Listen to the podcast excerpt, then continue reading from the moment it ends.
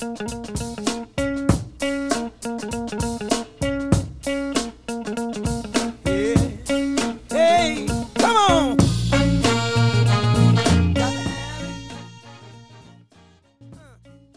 to the Kelly Patrick Show. Thank you so much for tuning in. In today's episode, I am joined by Eb Kieslich.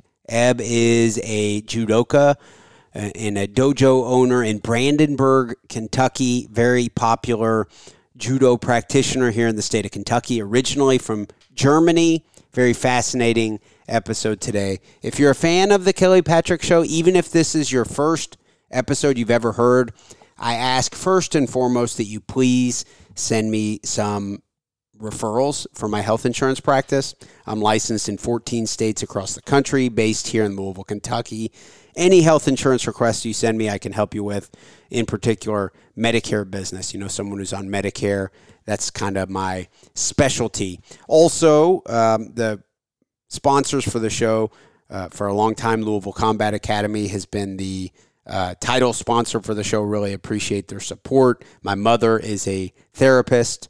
She helps with mental health and and addiction recovery therapy. She's an LCSW.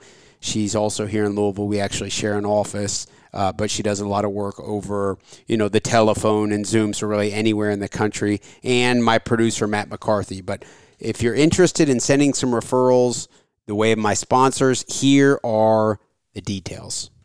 The title sponsor of the show is Louisville Combat Academy, located at 7908 Beulah Church Road, Louisville, Kentucky 40228. They have a great MMA program, but also, even if you aren't planning on fighting in the cage, they have a great jujitsu program for adults, female friendly classes, and a great kids program also. Check out Louisville Combat Academy. Heidi Solars Coots. Heidi is a licensed clinical social worker and licensed clinical alcohol and drug counselor, specializing in treating anxiety, depression, trauma, and addiction with a mindful and holistic approach. Heidi is actually my mother, and I can attest she is a saint. Call her at 502 457 1823. Virtual and telephonic appointments are available anywhere in the United States. Veercast Digital Media. Veercast Digital Media at veercast.com. Matt McCarthy runs Veercast, and he is also the producer for The Kelly Patrick Show. They do video production, aerial drone photography,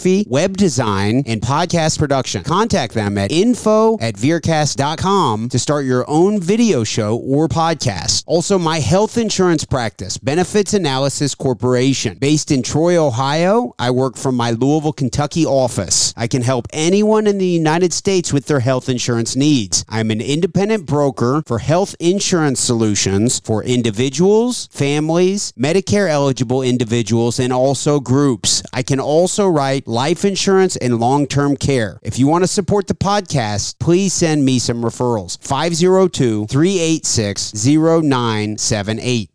Welcome to the Kelly Patrick Show. Thank you so much for tuning in. In today's episode, I am joined by Eb Kieslich. Eb, how are you today? I'm doing fine. How are you? Doing very well. Really appreciate you joining me. For those of our listeners who do not know, Eb is hmm one one of the more maybe the most respected judo instructors and judoka uh, practitioners in the state of Kentucky that I know of. Now, I don't. I'm not trying to be offensive to anyone that I'm unaware of or anything like that. But Eb, I really appreciate you joining me here for the episode today. If it's all right, Eb, could you introduce yourself to the Kelly Patrick Show audience?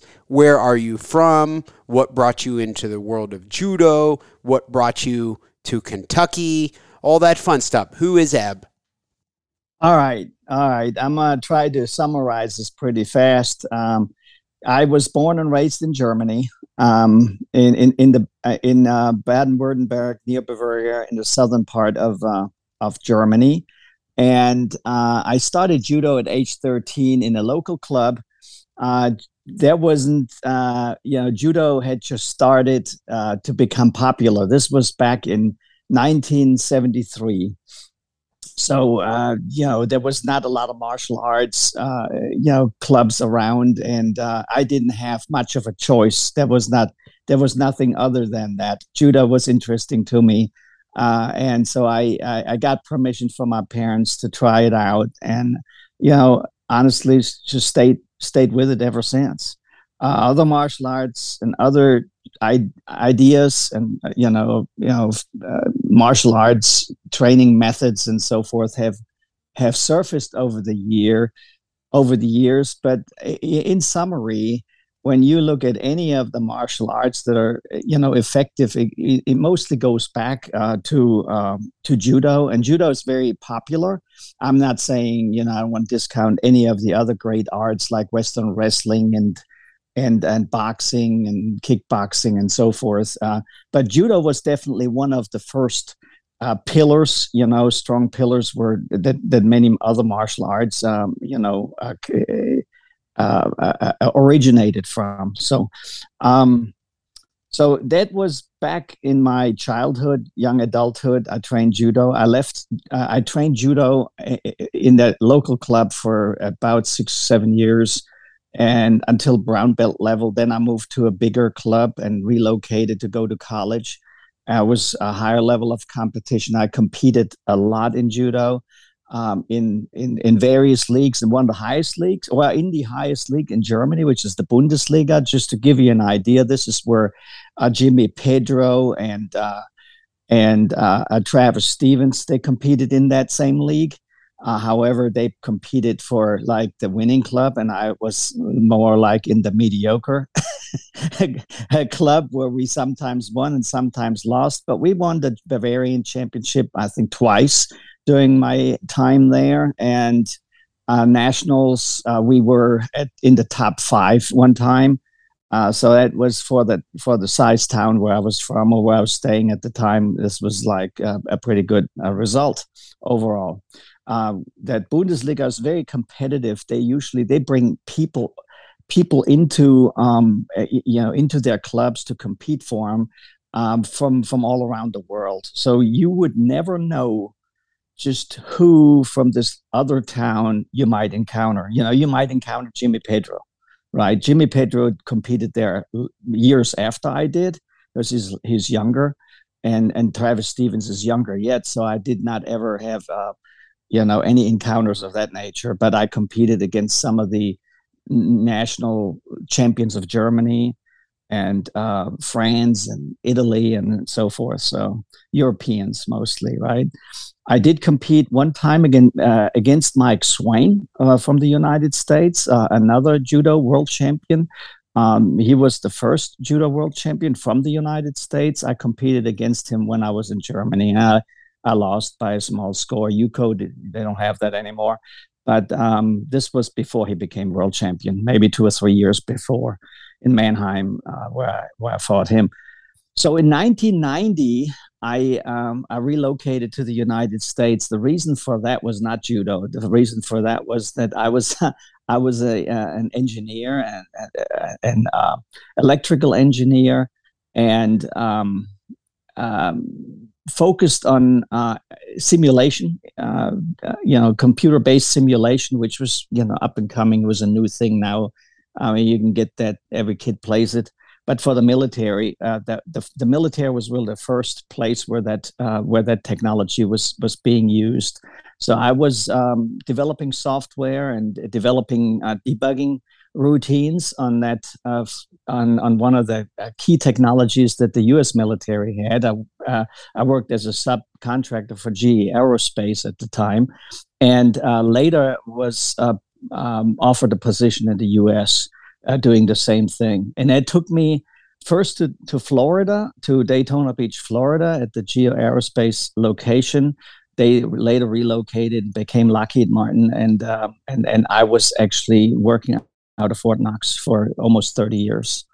Uh, while I was in the U.S., I was very uh, uh, amazed at everything. I love the U.S. Uh, as a country. Uh, I have, you know, um, no regrets about my relocation.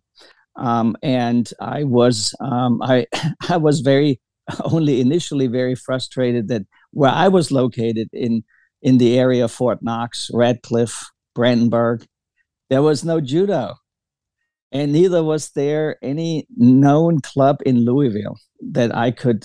I was I would drive to Lexington if I back then, but I, I, I couldn't find anything. This is before internet, so uh, you couldn't just Google and do all that. So I, I actually, through a coincidence, got hooked up uh, with uh, uh with Sensei Earl Cheatham, who who passed away last year, and uh, that was um, you know I called him, and uh, that's how I found out about judo in Louisville, and then I trained at his club for uh, several years over at the Bellarmine College, and then started competing. So that the only break in service to judo that I had was during my relocation, and just simply because I couldn't find a place. All right, then gosh, going uh, is is this taking too long, Kelly? Is no, this, um, no. This episode uh, is all about you, Eb. You continue. Take okay. It. I will sprinkle questions in when you are when you okay. have completed when you have completed your story. So go as long as you'd like. Yeah, so I met another great. Uh, so Earl Cheatham is a great, um, you know, a, a great has, has, a great uh, uh, uh, is a great legend of judo in the state of Kentucky, and uh, we became very good friends. We supported each other over the years, and and I I really enjoyed his friendship. We did, you know, to the last, you know, hell, uh, in 1990, just before the onset of COVID, uh, we did our last clinic together, and that was at a a, a BJJ club in New. Uh, was it Blue Moon or something like that over in on the Indiana side of Louisville? You know, I, I, I uh, that's where we did a, a clinic. Uh, Earl Cheatham and I and several others, and uh, that was the last time we did something like that together. And you know, then COVID set in and people couldn't train and all that. But um, you know, after that, um, I mean, um, after I left left Bellarmine College, uh, because another great individual, a guy named um, Mike Michael Royce, a, um, a Kodokan six dan, very soft spoken, quiet guy, but e- extremely good skill. Um, he he also lived in Louisville, and and he came to co- to Bellarmine College, and we trained there. And he's also a friend of Earl's uh, of Earl's, and and and you know I ended up training over over with him in the uh, in the downtown athletic club that was located on Broadway in, in, in, Brandenburg. I trained there for many years and competed out of there, and I liked training uh, with with Michael Royce because he was. Um, you know, my, more my size. We, we, we had very similar technique. He does a tai otoshi, so did I. And, um, you know we had um, you know many years of judo there. Then uh, we the dojo grew bigger. We relo- ro- we relocated out to J Town. In J Town, uh, not far from that where the center of town is, where the clock is. You know, uh, on the backside we had uh, a garage-like building that, that we put a mat in, and, and, and we trained there for many years. So I was one of the instructors at Toshi Dojo, there and I competed there and we did great. I mean, we had great success in, in, in junior competitions, senior competitions. We produced several national champions. Um, we had uh, kids place in the junior Olympics um, and, and uh, adults like me and, and, and John Wortley and several others that might still be known. We, we competed at the national level and, and, and won several national championships. So at, um, uh, at that level, um, you know, we we proceeded until that dojo actually, you know, J- John had to relocate with his job, and he moved it further and further out. And it was out where where the current core, um, you know, location is. It was just simply too far for me to drive that far every, twice a week, and and and you know, still do my job and and and all that. You know, I was building a house then too. It, it was just getting too much for me, so I decided, well, hell uh, I'm going to give it a shot. Maybe I can get some interest locally in Brandenburg and uh, and see if I could just train there. I think many many martial artists have that that idea that they start their own club. I didn't really do it because I wanted an old my own club. I did it because I didn't want to drive so far. I mean that's the that's the honest truth. I did not make any money with this club for probably ten years. Um, you know, it was not it was you know not laid out as a profitable organization or business. It was just for me to be able to train, and uh, and that we did. And um, you know, every so often I had people already, even in the beginning, I had people travel in from all around and uh, all around the country, even you know, that found out about it. and and people from Louisville came frequently out, and and over you know over the course of a few years, it just started become a a known club. You know, you go represent you know, lots of you know students that represented us in tournaments and trained in other clubs and were you know like BJJ clubs in Louisville and, and all around. So people started to know know about us. You know, and um, you know about you know about five or six years ago, I I decided you know I'm not going to compete again uh, or you know at least not at a very high level. Um, I would um, I, I, thought, well, you know, I have obtained all this knowledge, and I I trained under some of the uh, uh, you know gr- great gr- some of the greatest judoka in the world. You know, I and that was because I I was raised in Germany and I had the ability to to train with some of the best judoka. Uh, right there, you know, not far from my hometown uh, you know, guys like Kashiwazaki, I trained with Kashiwazaki um, the the year before he became world champion. So this was 1980. I was 20. He was 29, and um, you know, I was one of the I was one of his partners to to train with every night, and and. and and uh, I was very privileged. He's a weight class lighter than me, and, and uh, unbelievable, uh, extremely good judoka. Uh, then I, um, you know, trained uh, there was Sensei uh, Isao Okano, who was the world champion uh, back in, and the Olympic gold medalist back in the uh, in the first Olympic Olympics 1964. Um, when when judo was first allowed, you know, back then to, in Tokyo, it was like a gift to of the uh, of the of the uh, Olympic Committee to to Japan to allow judo as the as as an Olympic sport. So yeah, I, I, met these guys, met many of the great trainers from uh, all around Europe. Tr- had great opportunity to train with many of, of those people and see different ideas, different uh, different approaches. Very important to understand that uh, b- because judo is an international sport, there, each country has an entirely different approach I mean, to me, very, very different approach. Not entirely different. I mean, obviously, they're all doing throws and chokes and arm locks and pins, but um, but the way they're teaching it, the way they're you know the the the, the, the doctrine and and is, is is is sometimes quite different when you go and train in another another region even of Europe in of Germany or in another country over there. Uh, the U.S. again has again a whole whole nother approach in the Europeans. Uh, in in you know, and a lot of that comes because of the wrestling background. Most judoka in the U.S. Uh, have a wrestling background, and they uh, they wrestled in high school or or younger, or in college even. And then and then when that ended for them, as they get, got out of college, you know, they look for something similar.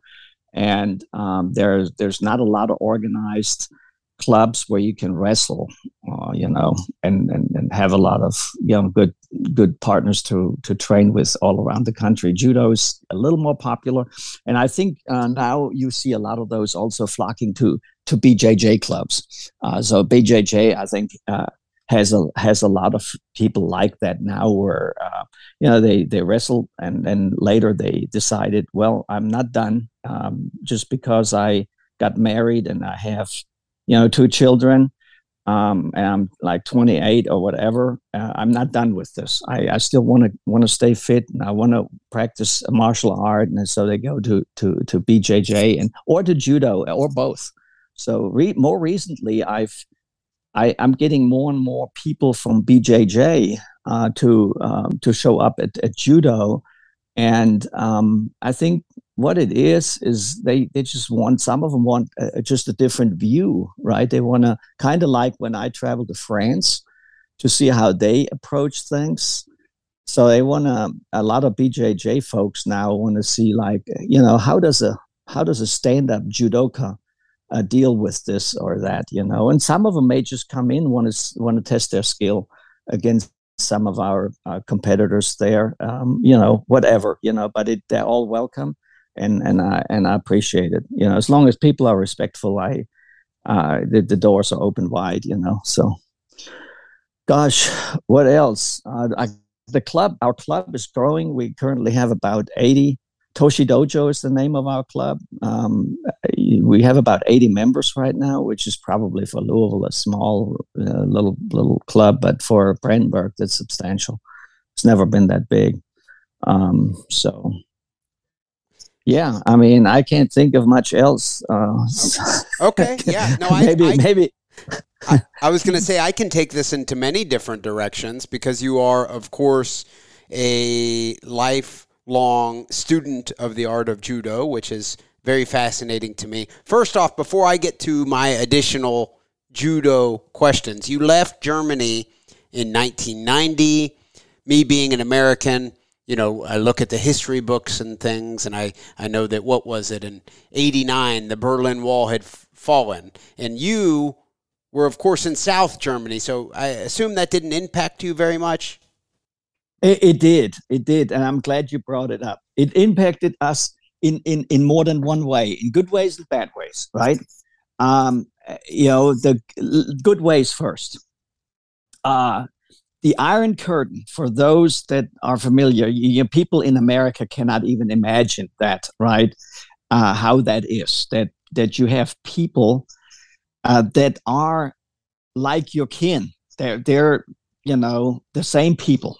They they were they were families. They were you know like Brandenburg and and uh, what's the next town over? You know uh, Radcliff or or Muldraugh or any of those towns. All of a sudden, somebody comes about and and puts up a fence with with with uh, minefields and cameras and uh, military presence, and all of a sudden you cannot. Um, uh, all of a sudden you cannot cross over anymore, right?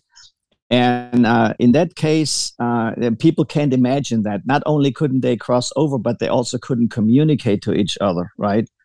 And um, it, when 1989 came about and the uh, the Berlin Wall was to collapse, we were, you know, first off, we were all very skeptical about this, and I, um, you know, I still applaud uh, the great um, President Ronald Reagan for his involvement in in making that happen. You know, of course, you know, the, uh, Gorbachev gets the credit because he he loosened uh, he loosened things up on the uh, in, in, the Soviet Union to to make that happen on his side. But the encouragement and um, and and and the international presence and the push for that came from Ronald Reagan, in my book, in my opinion, and uh, and, and, and I think that was um, you know that's noteworthy, and and no other president was able to achieve that uh, before him, and he found the time was right. Um, the, the, the the Soviet Union was in terrible shape. The people weren't happy there. Um, you know, many many rock and roll bands. I don't know if you know that, like the Rolling Stones and many big famous bands that they, they set up usually uh, big big outdoor or open air festivals near the East German uh, border, and and and you saw you know thousands and thousands of kids and teenagers on the other side of the fence listening to it from miles away, but they couldn't come over. You know, they did that intentionally. You wow, know? I did not know uh, that. Very interesting. Yeah. And that music was forbidden in in the East. Is that right? Te- te- technically, yes, but you know, just like everything here too, uh, it, it's one thing to forbid it, but it's one thing, another thing to uh, to to enforce that. You know, in a in a by a police or, or anything. Now, when when you all of a sudden you have maybe in this small town you have maybe five police officers or 10 or even if it's 15 and you got now all of a sudden uh, 15,000 uh, youths migrating to, to, to the fence.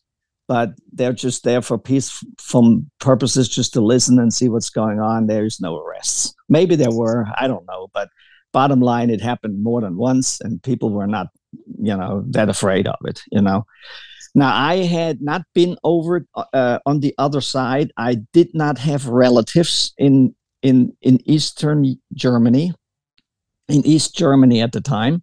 So uh, I I never had a reason to. You could get special uh, visas to be allowed over, and your car would be searched and almost disassembled. You know, they would take door panels out. I mean, they would jack it up on a lift and and and and and look for anything and everything on that car. You know, I mean, it was a long wait. It was not you know not a lot of people did that and uh, but anyway it's not like driving uh, on a military installation here you know it's it's it was much you were much more scrutinized also pulled out and had to ask answer questions and i mean it was it was not easy at all to get over there but i i never did until the wall came down in 89 and um, i already had ties to um, to the us and i was asked to actually travel there. And the U.S. Army had a um, you know a, a, military installation in West Berlin.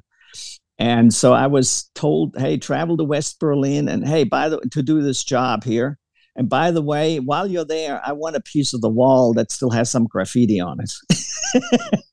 so so I went over there, and uh, you know, it, it, that day it just rained like hell, and I was out there on that uh, piece of concrete wall with a hammer and a chisel and chiseling some graffiti off uh, to send uh, to send to my boss in Daytona Beach, Florida. So uh, did keep a piece for myself, and my wife said she still got it, but I don't have it on display or anything. But uh, I was there; I saw it with my own eyes. It it, it was good enough, uh, you know, for me the way I saw it. You know, I was there for about three days, and I saw I saw all that. So that that was the that was the good part about it uh, the bad part about it was the the migration, right? A mass migration took place and overran. I, I heard that the McDonald's in West Berlin was out of hamburgers within two hours of the border opening. so, you know, of course, like um, American establishments like McDonald's, that's what everybody wanted because they didn't have that, right? Uh, and they couldn't they couldn't uh, have res- they couldn't resupply it fast enough. Uh, but along with that uh, migration, there was also crime and, and congestion, general congestion, because people were like loading up their refrigerators on, on the top of their little cars and, and heading to, to the west without a without a real destination where they would end up. We're just going to go somewhere where they would uh, will allow us. You know, it's sad for that, but uh, that was actually one of the also advantages from a you know, getting back to the judo now, right? Uh, I met a um, uh, the national coach from of of uh, Poland, and and this is the craziest story. He moved in um, about you know one street down from me, right? So this guy produced Olympic gold medalists and national, I mean uh, uh, uh, European champions and this guy moved down uh, just down the road from me. It's, in, it's in unbelievable. in Kentucky? No, no, in, in Germany. Oh, okay. When I was still okay. in Germany, I, I that was okay. in that, that was toward the end. But this happened. He was actually moving across already before the wall came down. There was already some migration through some back doors where people came over, and um, and and at that time I was able to train with with two of his students. One of them was Waldemar Legien, who was the uh, gold medalist in the um, 78 Olympics. Was it 78? Uh, this no 88 sorry. The 88 olympics that's the 78 88 seoul uh, korea. He won the gold medalist one weight class up and i met janusz pawlowski who won the silver medal in that um, in that in those olympics. And janusz is now the national coach of the women's team in canada. Uh, so i've uh, I've seen him in various pictures. Um, you know, because right now, you know, uh, the, the World Championships just finished in uh, you know in judo, and and and and so I've seen various pictures of him. Um, so anyway, yeah, it's a, it's a small community, but uh, so you know that's pretty much the the congestion. Um, you know, these cars breaking down. Then these cars were driving with two stroke engines, right? The East Germans had two stroke engines. I don't know if you know what that, uh, people here don't even know anymore what that is, but uh, the, you, you don't drive gasoline, you drive a gasoline oil mix. So these cars have a, a blue smoke cloud coming out of, you know, kind of like a car that's that's damaged and burns a lot of oil. It's kind of drives like that all the time, you know. And uh, you know, over time, uh, Germany took care of that and you know and uh, you know did away with those vehicles um, but but anyway uh, that that's about it that's all i remember and then i didn't stay for the full aftermath um, because I left in 1990. So it was I didn't stay there very long after the wall came down. But my departure had nothing to do with that in, in particular. What year were you born? I was born 1960. Oh, okay, okay, interesting. And I know I'm just asking you all sorts of unexpected personal questions.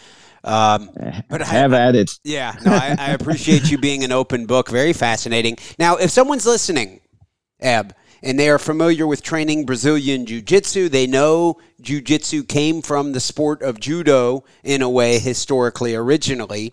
How would you yes. describe? I read a book. Uh, it was called, what was it? The toughest man who ever lived, and it's kind of a background of Conde Koma. So it's the little yeah. Japanese guy who taught the Gracies in Brazil. Um, and yeah. of course, they mention Kano in the book. And how would you describe what's the history of judo? I know we don't have all day to go over this, but where did judo come from? What can you tell us about judo? Right. So, uh, you know, when you're training, uh, ju- when you when I got into judo in Germany, right, um, so many years ago, it, it it it had a completely different status than than it, it has now. Right, it was known as a uh, as a self defense, a martial art, and it was more balanced between all the different aspects. Right, so we knew we knew there was kata, we knew there was self defense, police work, you know, police self defense, t- police tactics, you know, and then and then it was a sport also and uh, over the years, the, you know, as it became more popular, judo became more and more um, uh, sport oriented. And you had a lot of clubs going, and the rules of judo, the competition rules, became a, a the focus for many, you know, and it, people get just uh, drawn into that. And n- nobody anymore that, I mean, except for our club, uh, there's nobody that trains purely for uh, for self defense right? In our we we offer that. We offer uh, uh, you know the same uh, you know the, the, the same curriculum if you will uh, you know as as you would in a in a, a traditional Brazilian jiu-jitsu club uh, with the exception of course that we do uh, my philosophy, my under, my what I believe in is fifty percent stand up and fifty percent ground, right? So I I cover significant ground grappling, and but I also cover significant stand up. Uh, but um, when when you're talking about the history, the history is one aspect, and um, how it evolved over the years through just pop, becoming popular, you know, Olympics and and and you know school programs and all of that, uh, turns the art and t- the art takes a different turn in a, in a in a different direction, right? Uh, so I think it's important to understand the history, and more recent and uh, more recently uh, than than than you know when I was a beginner in judo. And when I was a beginner in judo in Germany, I I knew it was coming from Japan and I knew the name Jigoro Kano. Uh, and I knew there were belts and, and the uniform, you know, the gi. I knew I knew that, but I knew very little. I, I didn't even know the, the year judo was founded. I, I didn't know that until I was probably black belt level, right? Uh, because you know that's not even brought up much in class there. It's just training, you know. And, but now I think with with so many different sports all side by side and, and you know cross training and, and, and, you know MMA and all of that, people are going like, well, which is the best? Which is which has been around the longest? Which what what uh, what what did this guy who who beat everybody up? What did he train in? And they make their you know they draw their conclusions from from those things, and then all of a sudden it comes back like, okay, he may may train in this, but this is actually a derivative of that. For instance, Khabib, right? He he's a um, he's a uh, a sambo practitioner, right? So what's sambo? Sambo is a derivative of judo, right? Now they added the leg locks because Kano was opposed to it, and uh, when you though look at at Khabib's competition, uh, he he actually didn't do a lot of leg locks that I remember. I think he won you know, through other techniques. Uh, but you got to know that if you're going into a sport where these kinds of things are relevant and, and part of the rule set, you, you have to obviously learn them. And, and likewise, striking, right?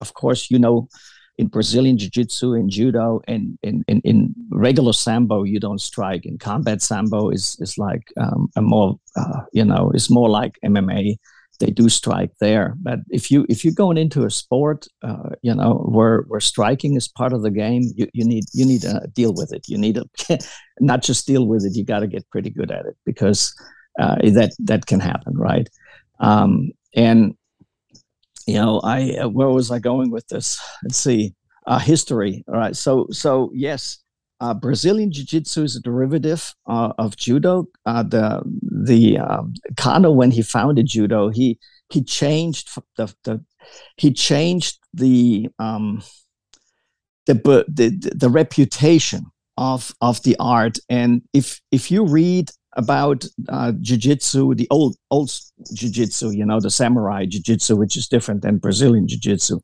um, you know after after the emperor didn't need uh, the samurai who were who were the masters of the art of jiu-jitsu battlefield proven jiu-jitsu right that included unarmed and armed combat uh, when they were no longer needed uh, they kept they they kept up their skill but not for the purpose of um, of, of of using it as a sport or anything like that. They they they kept it up and and they just got into all kinds of tussles and fights and uh, you know and, and caused all kinds of problems. I it's what I'm hearing, and they caused injuries and and the whole thing be, had became came into a bad light and bad reputation for for jujitsu. And Kano was a student of jiu-jitsu, a slight man, very, uh, you know, sm- uh, you know, smart, educated.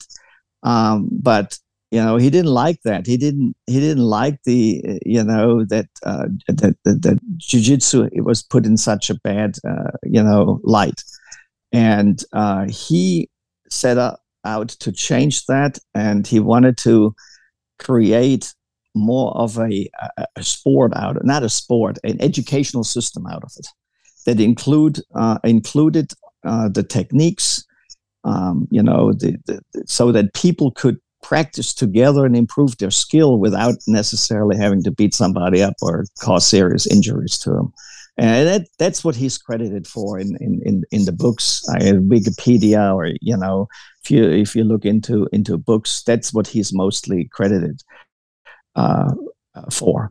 And um, whether all of the other stories, you know, uh, Asian history books, they're they're uh, they're not as um, uh, I mean, uh, they're not as well documented or writ- well written in you know in in as much of detail as European or you know Western. Uh, books. So sometimes you see one person's interpretation versus another's, and there there may be contradictions. So I'm not going to say you know some uh, guy that knows this better that he can you know I'm, I'm i'll be fine with somebody contradicting my views here because it's it's all hearsay. It's what i heard. I was i didn't actually live back then and, and it's only what i was told. But that's that's my understanding uh, as to how judo evolved from from from the traditional um, samurai art of jiu-jitsu. And when when um, it, it, it contained this this really strong um, uh, capability, a skill of unarmed self defense. And I believe that's what led uh, to these prize fights that um, Maeda became a master of. And when he uh, relocated to Brazil, those the Gracies were fascinated by that, uh, the ability to to use the skill like that. And and and just like with judo, they when they learned from Maeda, they also developed on top of that. You know, they if they trained in in a Vale Tudo type setting, or if that's what they what they wanted to be good at, you know, they probably uh, developed special techniques and special ways to do to deal with attackers in a in a ring type setting. You know, um, and um, so that's I think that's what what started uh, the the whole movement of Brazilian Jiu Jitsu. Brazilian Jiu Jitsu got its popularity from from proving uh, what was already proven before, but from proving it again. uh, in in a um, in a setting like a prize fight where bare knuckles, um, you know, very little interruption from a referee, um, you know, and and one guy fighting another guy, right?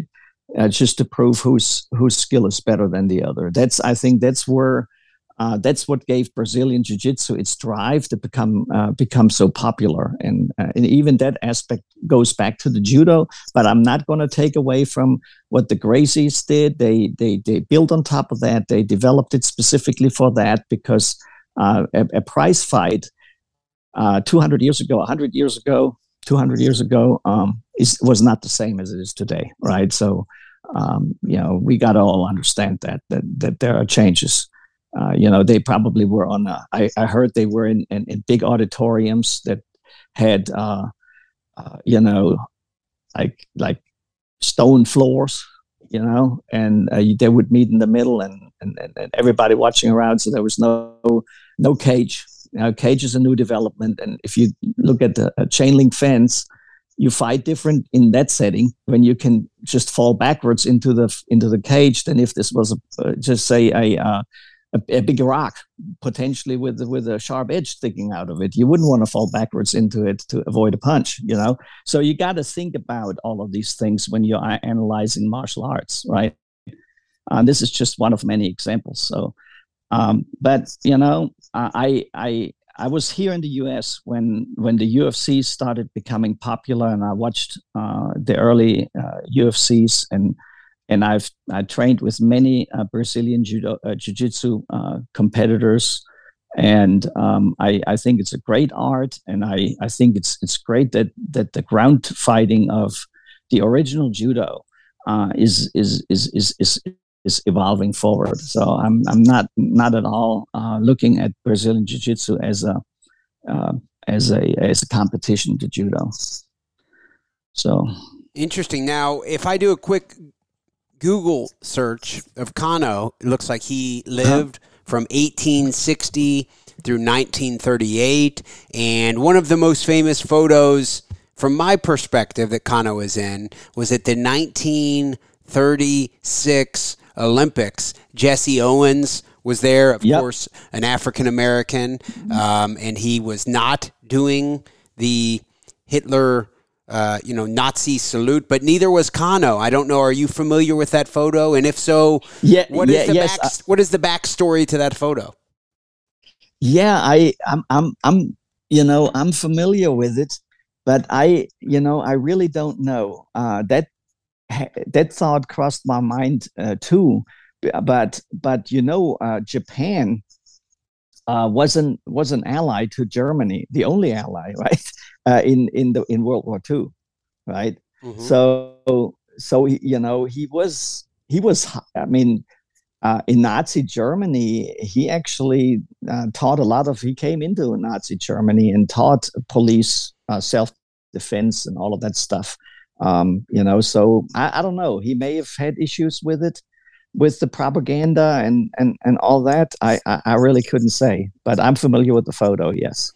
Very interesting. Now the, the the history you were referencing how the asian countries in their history isn't always the most um, maybe organized. I was reading recently that among all societies in countries in throughout history germany is arguably the one that has the longest standing and I guess you could say most organized um, history. And, and, you know, they were very early pioneers of all sorts of different fronts when it comes to education and things like that. I know that's a random direction, but you mentioned the discrepancy between some of the Asian countries, and that, that reminded me about my reading that Germany uh, the reputation at least is that it goes very far back, and it's no coincidence that Eb that you are an engineer and that there's so many German, right? I mean, that's kind of just a, a, long history of the German people. Right. No, this is interesting, and I think about that too. And I'm still working an eight-hour uh, a job, and I'm I'm a data analyst. Uh, work for a company uh, by the name of Booz Allen Hamilton uh, on a defense contract. But uh, the uh, the interesting part, I think, is uh, that you know Germans are just you know historically really good at bookkeeping right and and and and ingenuity and invent, inventing new things and new ways and um, and I think that uh, when you grow up there and you go to school, you, you know everything focuses on that. And uh, now that I'm over here and I'm trying to um, I'm trying to run a business, and I'm you know and not just one business. I also ha- I'm also a, a, horse trainer, and I have a uh, a, a, farm here where I train uh, horses for you know for clients and stuff and and and now it's come now I got to use with the business side of things.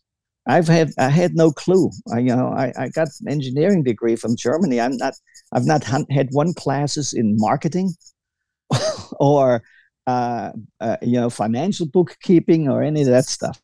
Right? It's all about the technology and you know math formulas and this and that. So uh, so when you're when you're in the U.S. now, and that you know, uh, you look at how many people come out of these colleges with business degrees. You know, uh, and um, it, it, it's just a whole different world, right? It's it's it's entirely different uh, about you know uh, ingenuity and technology and uh, you know factories and building things. You know, so yeah, and and you know it carries into judo and and uh, here here's here's a good example of that um, I, I, I believe because of I've been around, you know, I've not been to Japan, so I couldn't, I can't talk about that. I wanted to go just the year when they hosted the Tokyo Olympics. I really, my wife and I wanted to travel over there, but then COVID happened, and you know all of that, and it's just I said, okay, we'll we'll just have to postpone that, right?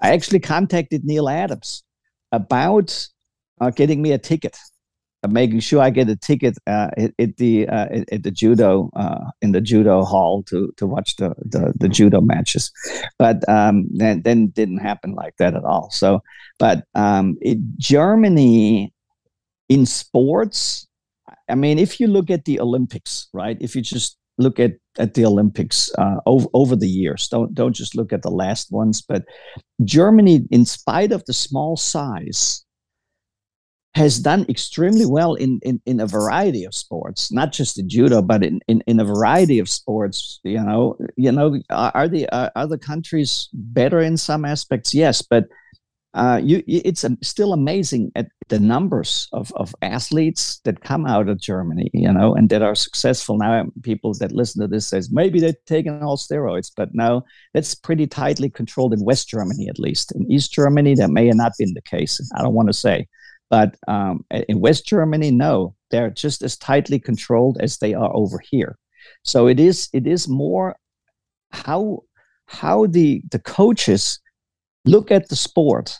They make a science out of it, and whether it's soccer, basketball, uh, team sports, or or you know sports like judo.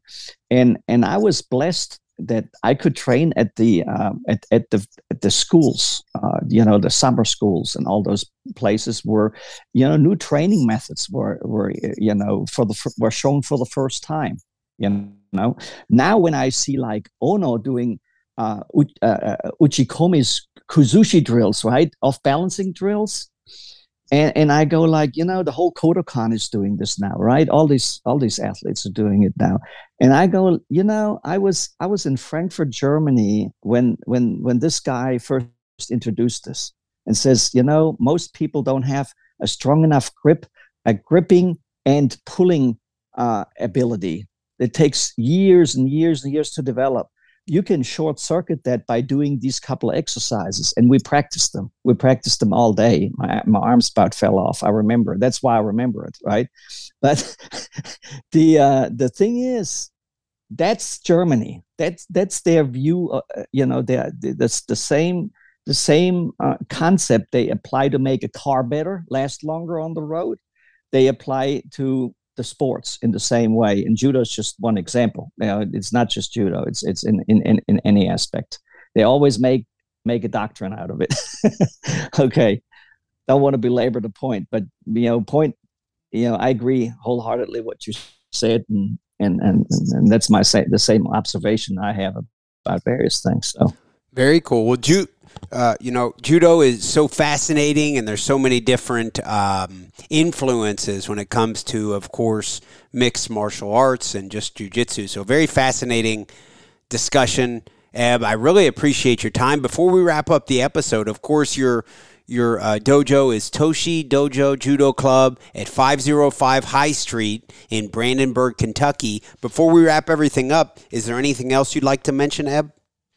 Yeah, I you know I I really want to uh, touch on on another another uh, thing that's that, that's that, that that I I really like to bring out if if this if this uh, podcast gets listened to by people uh, from other areas, from other sports, and other activities.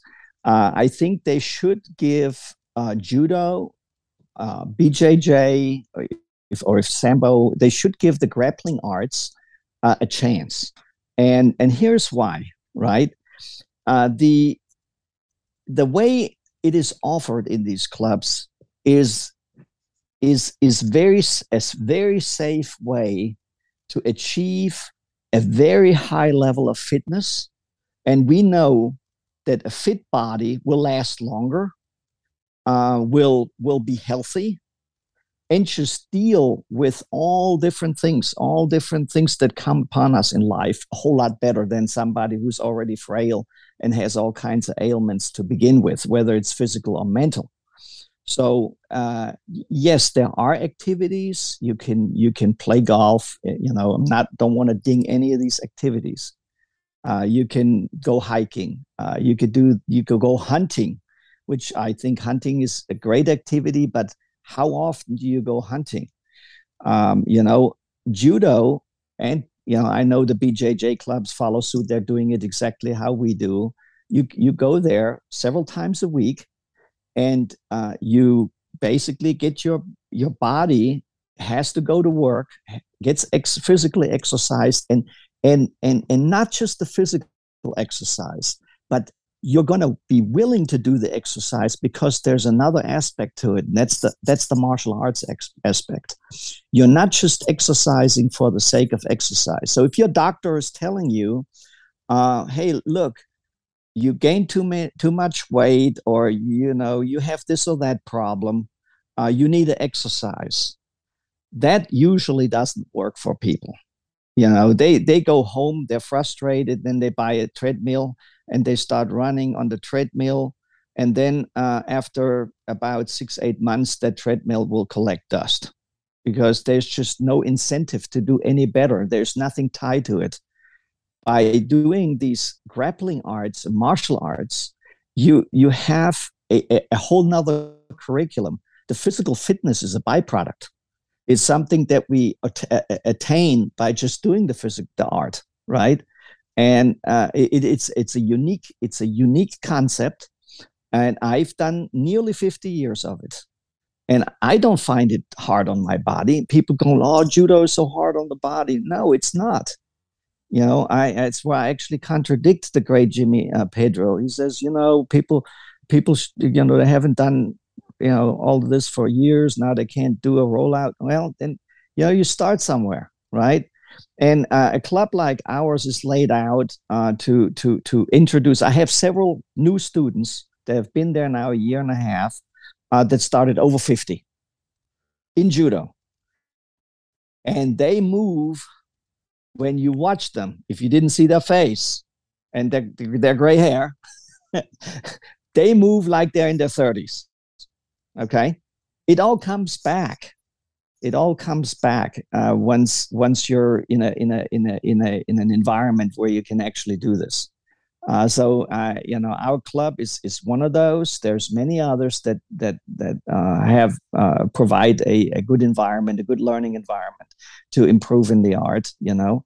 And uh, so that's that's the one thing i think a, a lot more people should give it a try out there you know maybe it's something they want to do maybe they, they they they think maybe i should just try it i you know it's it's amazing uh, Kelly. the um i had um with the kids program i get parents to drop off their kids sign them up you know and i go like you know we also have an adult program you know if you if you want to get in, in, involved, and they they may look they look like they have put put on a few pay, uh, pounds, you know, uh, a little overweight or whatever, right?